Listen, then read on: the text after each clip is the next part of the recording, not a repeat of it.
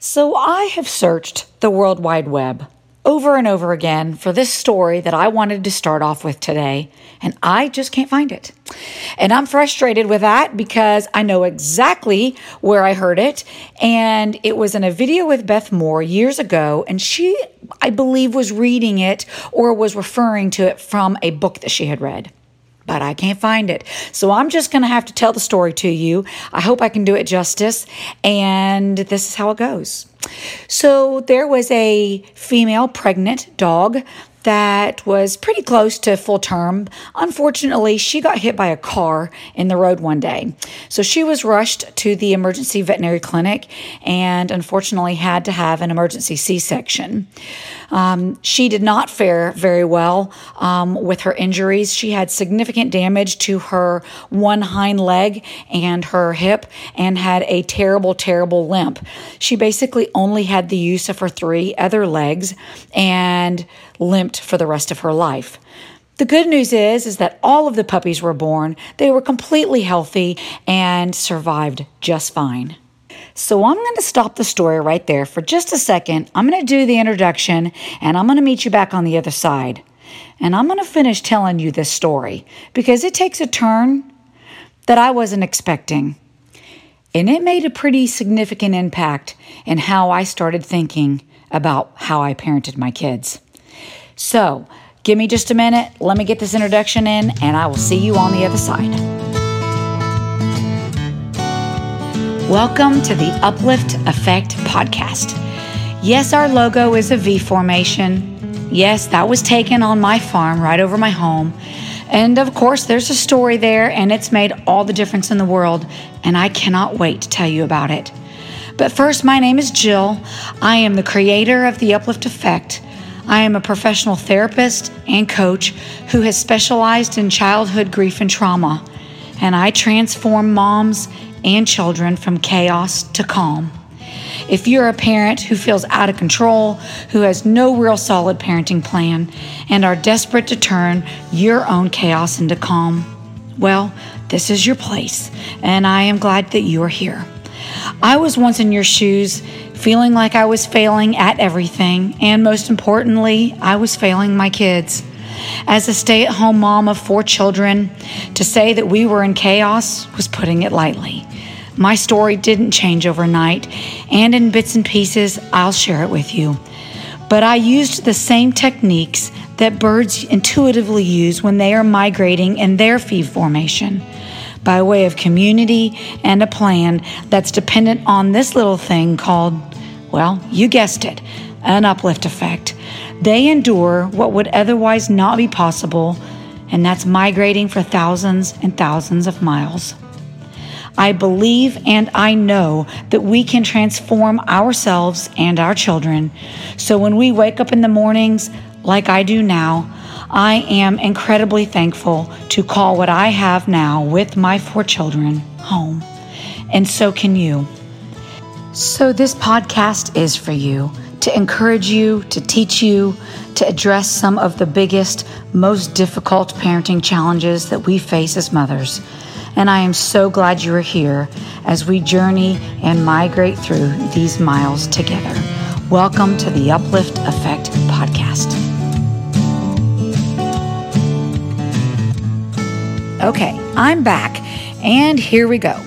So, today I want to talk about this thing called nature versus nurture. You know, it's a debate that we often um, talk about in a variety of settings, but particularly when it comes to parenting. And we like to poke fun of it with comments like, he comes by that honestly, uh, or he definitely gets that from his dad. And I just want to go on the record for saying I most definitely never say that. Come on, wink, wink. Uh, the truth be told, I think that we all realize that there is a nature, there is a DNA genetic predisposition component that's involved in who our children are naturally. But there's a lot to say for this thing called nurture the part of who our children become that's a direct result of the environment that they've been raised in, what they have been taught directly or indirectly.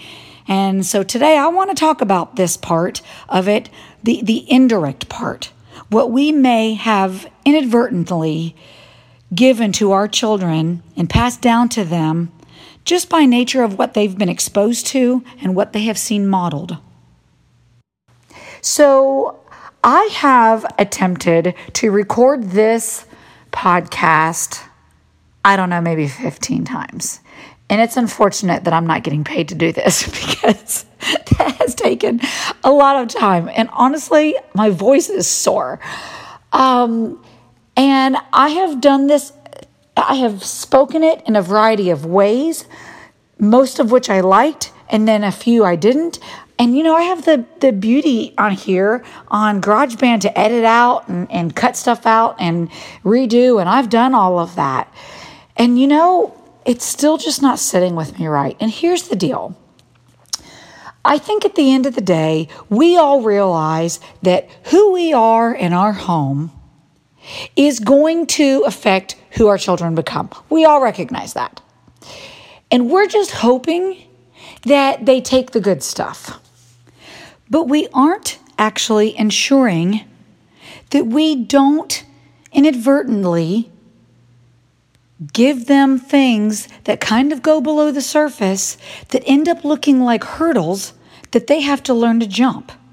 They didn't, in fact, sign up to be a hurdler on the track team, but they're going to have to learn to be because we have unresolved hurts and pains and wounding that we have not gotten healing on. But let's start on the other side of this because that's really the side that is more fun to talk about, of course. And I have a super dear friend of mine. She has been one of my coworkers for the past six years, and she is just a blessing. And I hope one day I can get her to come on here uh, with me because she is a riot. But I can't tell you the number of times that she has just said to me, Jill, I'm just going to choose to look at it this way. And it's in the positive. Nine times out of 10, I can call her and I'm going to get a glass half full answer from her or response from her. She is always the first one of us to see the room for grace. She is always the first one to see an opportunity to do the right thing. The selfless thing. She is that first one to offer forgiveness, even when nobody asked for forgiveness. And it truly amazes me because she just, I mean, she's just a really happy person because she chooses to be. And when she is having one of her rare difficult days, she goes to Hobby Lobby and she walks around and she looks at all of the colorful yarn and and plays with glitter. And that's how she chooses to live her life. And you know, it's a pretty good way to live life. She chooses happiness. But you know, do you think she got that way? Do you think that she got this Pollyanna and the glad game that I kind of joke about? Do you think she got that way on accident? Mm, probably not. Probably that is a byproduct of her family of origin, the home she grew up in. And though I don't know her parents personally, she refers to them all the time. And I bet you she was modeled hope. I bet you her family found the good in the midst of sometimes things that were not so good. I guarantee you she was given grace because she has grace to give. She understands forgiveness because she was given forgiveness in her home. And so that is how the pendulum swings. As I have said, the pendulum swings on both sides of this, right? And that's how the pendulum swings to the one side where our children can grow up and carry the traits on of what they have modeled from us that we dearly want them to take with them, that we know is going to serve them well. But here's the scary reality. Just as the pendulum swings to that one side, the pendulum also swings to the other side. And this is where, in counseling, we find generational curses. I know that sounds really optimistic, doesn't it?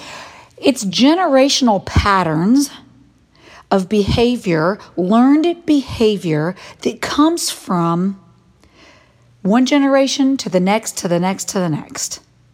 And you know, let me back up just a second and say most of us are going to find ourselves somewhere in the middle of this pendulum swinging thing because there is no such thing as perfect parenting. And the good news is our children don't need perfect parenting. Our children need um, to understand how to get through some difficult times. That's not going to hurt them to endure some hardship. But when the pendulum swings to a far extreme on the other side, there are some things that end up coming from that. But typically, where those things have come from are very below the surface issues that get passed down from the parents who have unresolved hurts, traumas, and wounding that they never got healing for. And so I want to talk about those things here briefly for just a minute. One of the things in counseling that we very often see is anxiety being passed down in this way. I had a case at the hospital, I don't know, a couple years ago where um, I had a lady show up. She was friends of the family that I was working with, and she was just there to be support to them. And, and she was very, very overwhelmed with anxiety. And and, there was a, a, moment where I had just with her, and I, I said something to her, and she said, You know, I'm just having this really weird moment. And she said, Can phobias and fears be passed down from like generation to generation? And I was like, uh, Yeah, that's learned behavior. And she said, I have no reason to be afraid of a hospital, but I am struggling here today to be of support to my friends because I don't spend a lot of time in hospital. And I didn't spend a lot of time in hospital because my mother had a very severe fear of hospitals. And she said, It just occurred to me that I have no reason to be afraid of being in hospital. But I am struggling with this anxiety here today because of something that was just passed down to me from my mom. It's, it's not even my issue. And I don't even know why it was her issue either. And I found it to be very interesting as well as is extremely insightful on her part. But I want to give you another example many years ago, I worked in a facility that I did TFCBT, which is trauma focused cognitive behavior therapy, with children who come from a background of sexual abuse or physical abuse. And this was a, a real big eye opener for me. One of the things that we did is we would interview the moms. So, this would be a scenario that the child has reported sexual abuse, say, for instance, from somebody else other than mom. And oftentimes, mom did not know about it. Matter of fact, a lot of times, mom did not know about it. And I would sit down and talk with the mom for a little bit. And one of the questions that we always asked is Do you happen to come from a background of sexual abuse yourself? Do you know what they said most all of the time? Yes. The next question and was that something that you ever received treatment or counseling for? Guess what she said? No.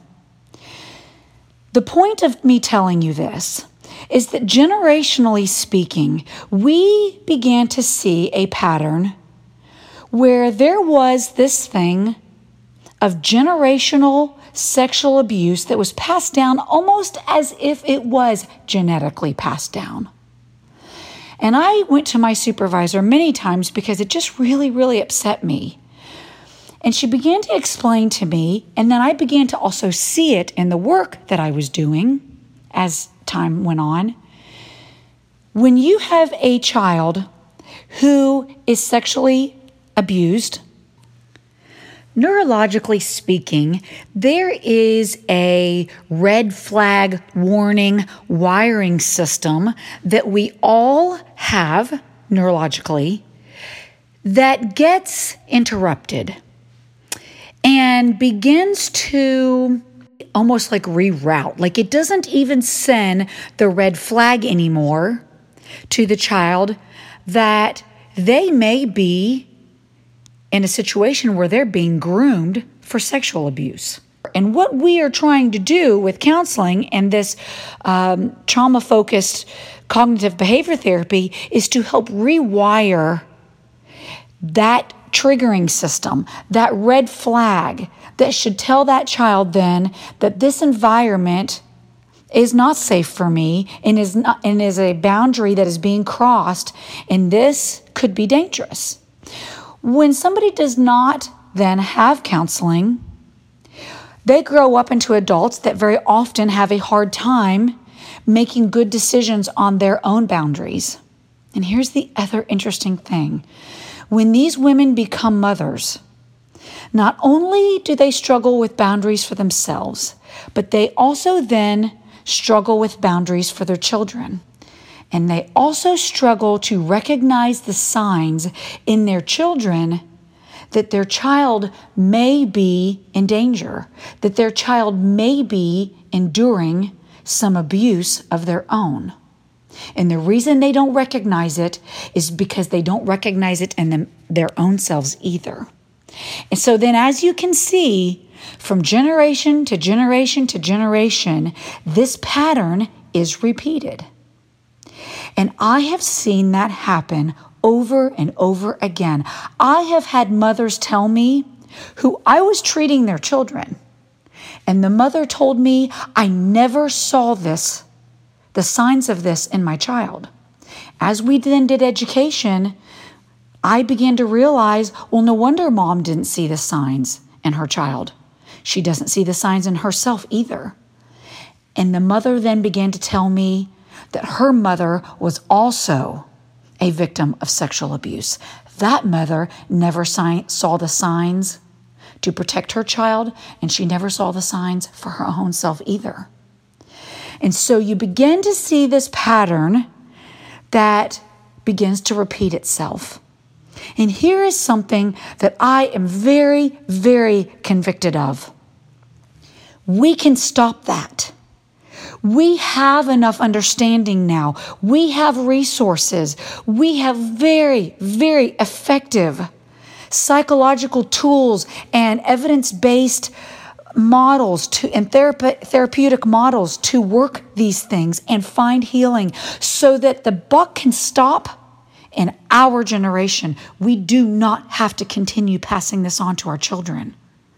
But here's the thing that concerns me most moms will tell you that their child doesn't have those things because they don't see them. Not because they don't want to and because they're a bad parent. It's simply because of a blind spot.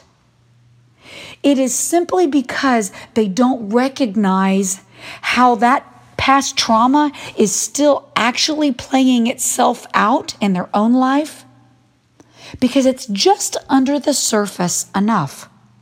But it is absolutely affecting that child.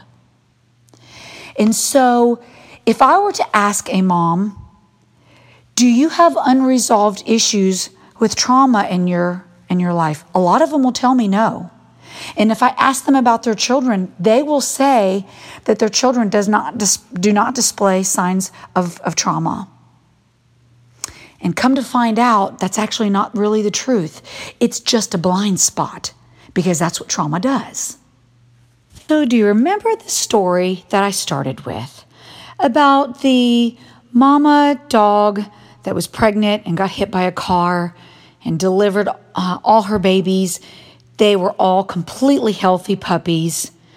But unfortunately, because of the amount of trauma to the mama's hind leg and her hip, she had to walk the rest of her life on her other three legs. She had a very significant limp, and the story goes that while all those puppies grew up to be completely healthy dogs, unfortunately, every single one of them walked with a limp. And that is why this subject about nurture is so important. And I want to make sure it is one of the reasons why I've struggled and have done this podcast 14 times, 15 times in the past few days.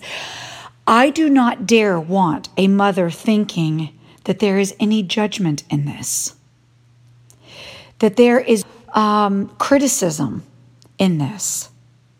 The problem with trauma The issue with abuse and why it is so cruel is because of the blind spots, is because we can't see the forest for the trees when it's happened to us. And therefore, it is my calling, it is my belief that lovingly, carefully, and compassionately, we can bring attention to this and awareness to this so that we as mothers can support each other and lift each other up. But I, as a coach and a therapist, can offer treatment and therapy where healing can be found, and families can be restored, and children no longer have to feel like they're on the track team. And the cycle of abuse can stop. And I feel so passionately about that because the thing is, that's good news. That's what we want for our children. That's what we want to be able to give them. And I know it's possible. And I want it for every single one of you. But here's the deal you have to be willing to come forward just enough to send me a message to let me know hey, that story, it's about me. And I'm not even sure if I'm giving my children something that I would hate and I would, would regret. I'm not even sure. Maybe I don't see it because the blind spot's there. But I need to talk to somebody to see if it's possible because this is in my background and I would hate to assume that the pendulum wasn't actually swinging this way too. Okay, whew, that wraps up today. And if you need to reach out to me, please do that. I'm on Instagram, Facebook, both under the name of Jill Falling. I you can find me on the major uh, podcasting sites. I have a YouTube channel uh, under the Uplift Effect. You can use any of those avenues to reach out to me. I have a one-on-one program that I very much believe in. I know makes a difference in healing these types of backgrounds. You deserve it. Your children deserve it, and your future generations depend upon it. So please don't hesitate. I can't wait to talk to you, and I hope you have a great wonderful rest of your day. And just know you're all my favorites. I will talk to you next time. Bye bye.